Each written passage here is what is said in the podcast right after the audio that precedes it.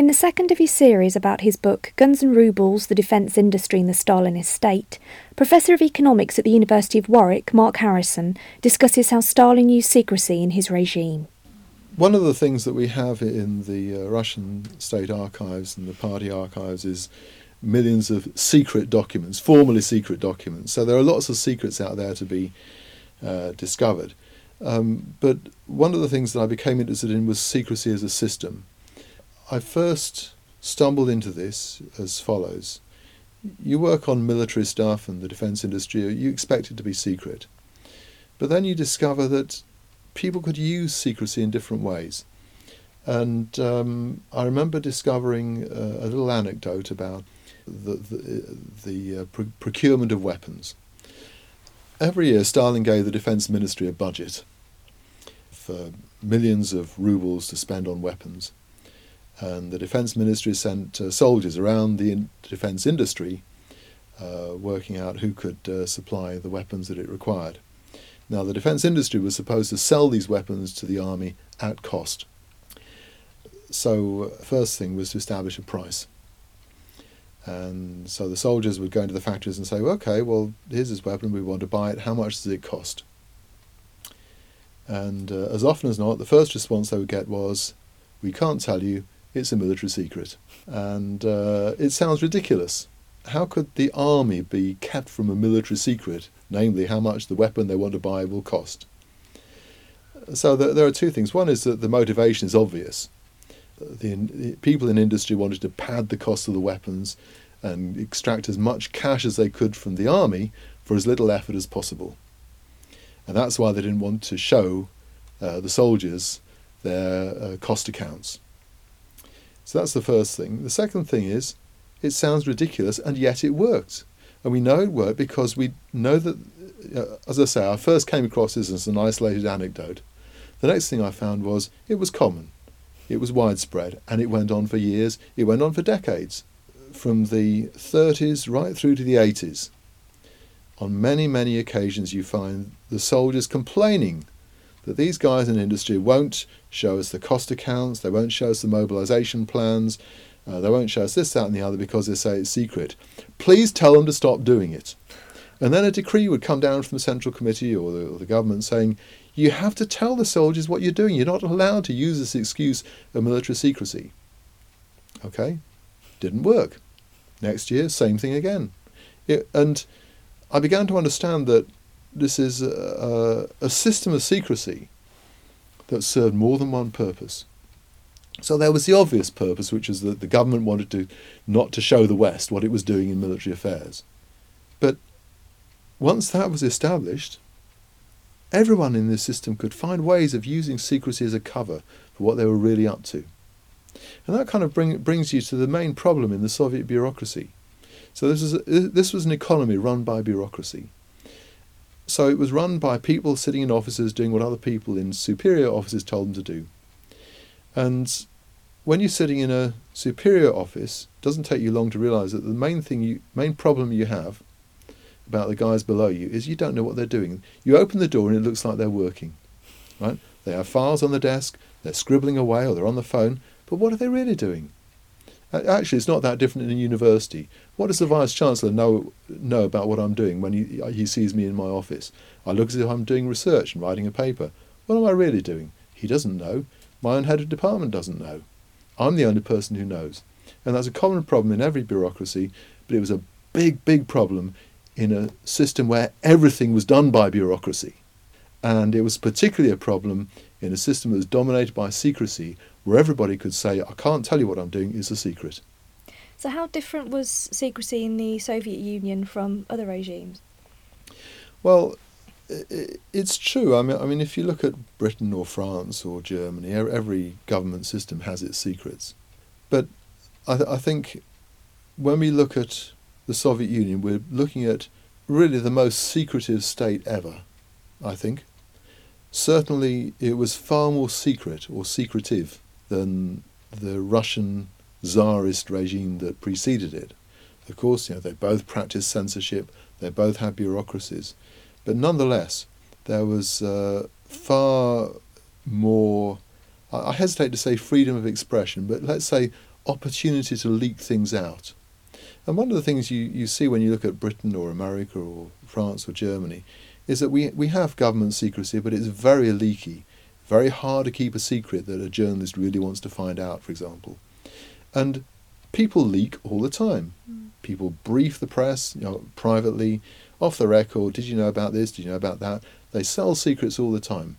I don't, don't mean they necessarily sell them for cash, but they sell them for a favour. They sell them because they want to make a point in the press and so on.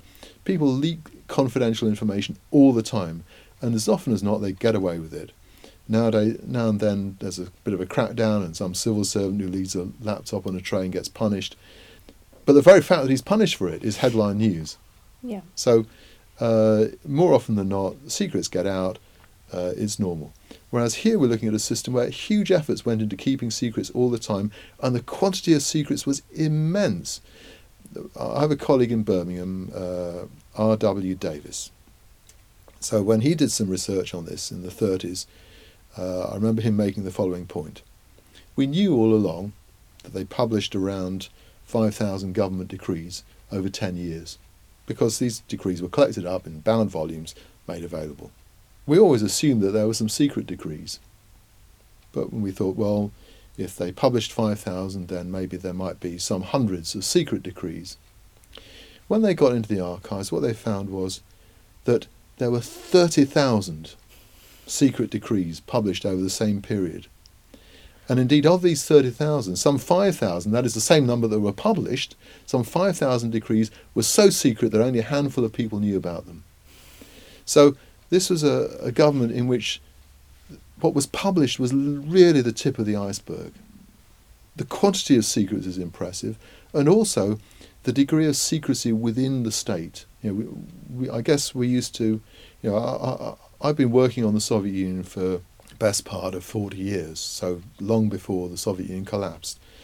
And uh, I think I was used to thinking of the main secrecy barrier as between being as being between the state and society. The state knew things that they didn't want society or the West to find out.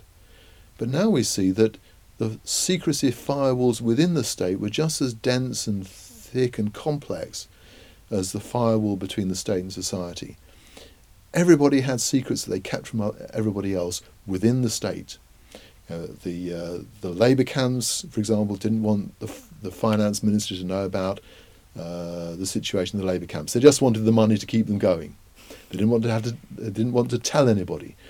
Industry didn't want the army to know about uh, uh, the conditions in defence industry, and so on and so forth. Everybody was monopolising information and trying to extract something uh, from it as a result. I mean, the weirdness of this system, I think, is is uh, greater than we ever imagined. Well, you've touched on a few of them, but what sort of things did they keep secret? I mean, were they worth keeping secret? Well, I think one of the dilemmas of a system of secrecy is you can't, you can never afford only to have really important things that are secret, because if you release lots of trivial information and keep the big secrets, people can see the gaps. Mm. And one of the things they did was they had a very strong awareness that you have, if you're going to practice secrecy, you've got to be thorough. Uh, they were very well aware that if you, for example, if you keep a lot of trivial things secret, it's confusing to the outside world because they can't really be sure what's important and what's not. Uh, another thing was they were always very concerned that if you things look, may look trivial in isolation, but you can put one trivial bit of information with together with another and make more of it mm. than than the two pieces on their own. And I, I, I certainly, I guess, was always very well aware of this because that's essentially how we used to write history. Before we could get into the archives, that's what we did. We would it would be like diamond mining. You know, you, you dig through a mountain of sludge. You know, the stuff they used to publish, which was boring and repetitive and formulaic. You know, the, the official histories uh, were dreadful to read, but you know, you'd plough through for day after day, and you'd find one little piece of information. You think, oh, that's that's a bit unusual. That's a bit interesting, and, and you'd make a note of it. Days or weeks later, you'd find another, and you put these two things side by side, and you suddenly think, oh, that makes sense of something. And they knew this. Uh, I, uh, uh, I, remember um, a bit of correspondence in the 30s. There was a row over the revelation of uh, information by different agencies, and the problem was this: One uh, ministry had published the figure for the total output of the engineering industry. Okay? Another agency had published the information of the civilian output of the engineering industry. Well, it doesn't take a genius to work out. You subtract one from the other, and what you have is a military output, which is supposed to be absolutely top secret. And they were horrified, and there was a big row about it, about you know the fact that you got different agencies releasing different bits of information.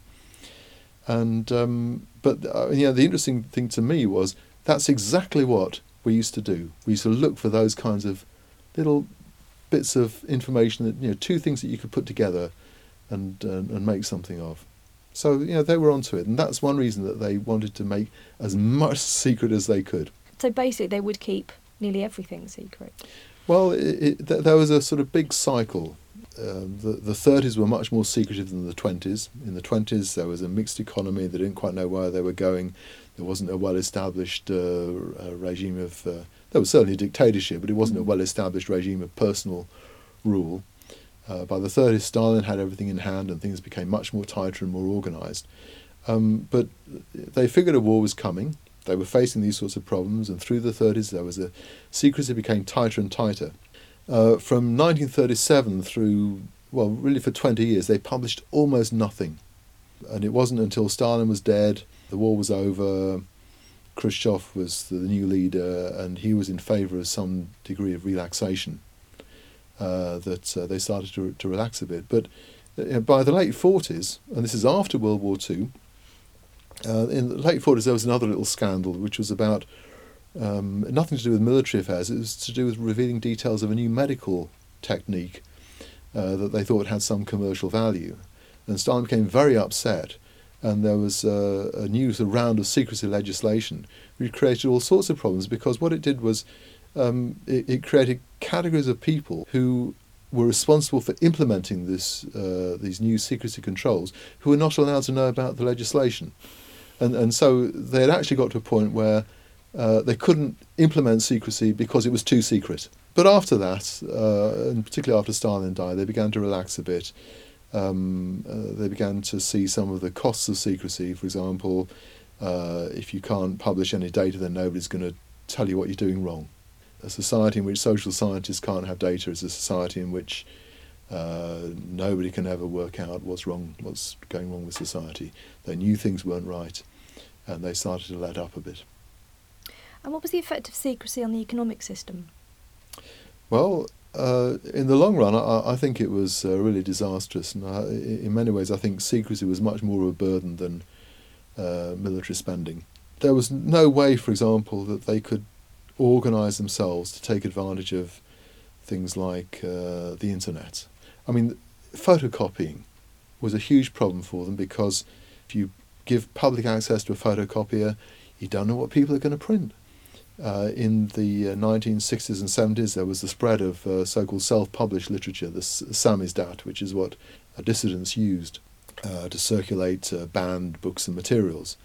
And uh, what these guys had to do was they had to type things out by hand using carbon copies, this sort of thing. They had they had no access to photocopying, and the reason was the state knew where every photocopier was, they knew who used it, they knew how many copies were made, and it was controlled that tightly.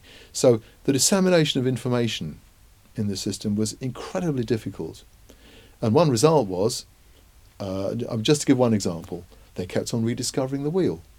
Uh, because it, information didn't flow, they didn't know what was being invented, either in the West or in their own country, and they had a very high rate of repeat inventions. People you know, putting resources into duplication because nobody knew where the technological frontier was. That's just a little example. But more generally, I, I think you know, modern market economies thrive on information. They use it and they use it profitably. Uh, this was a system where, with huge amounts of information that was classified, most of it was of very poor quality, um, they did not know how to use it. They had no way of using it uh, because of all the controls on information.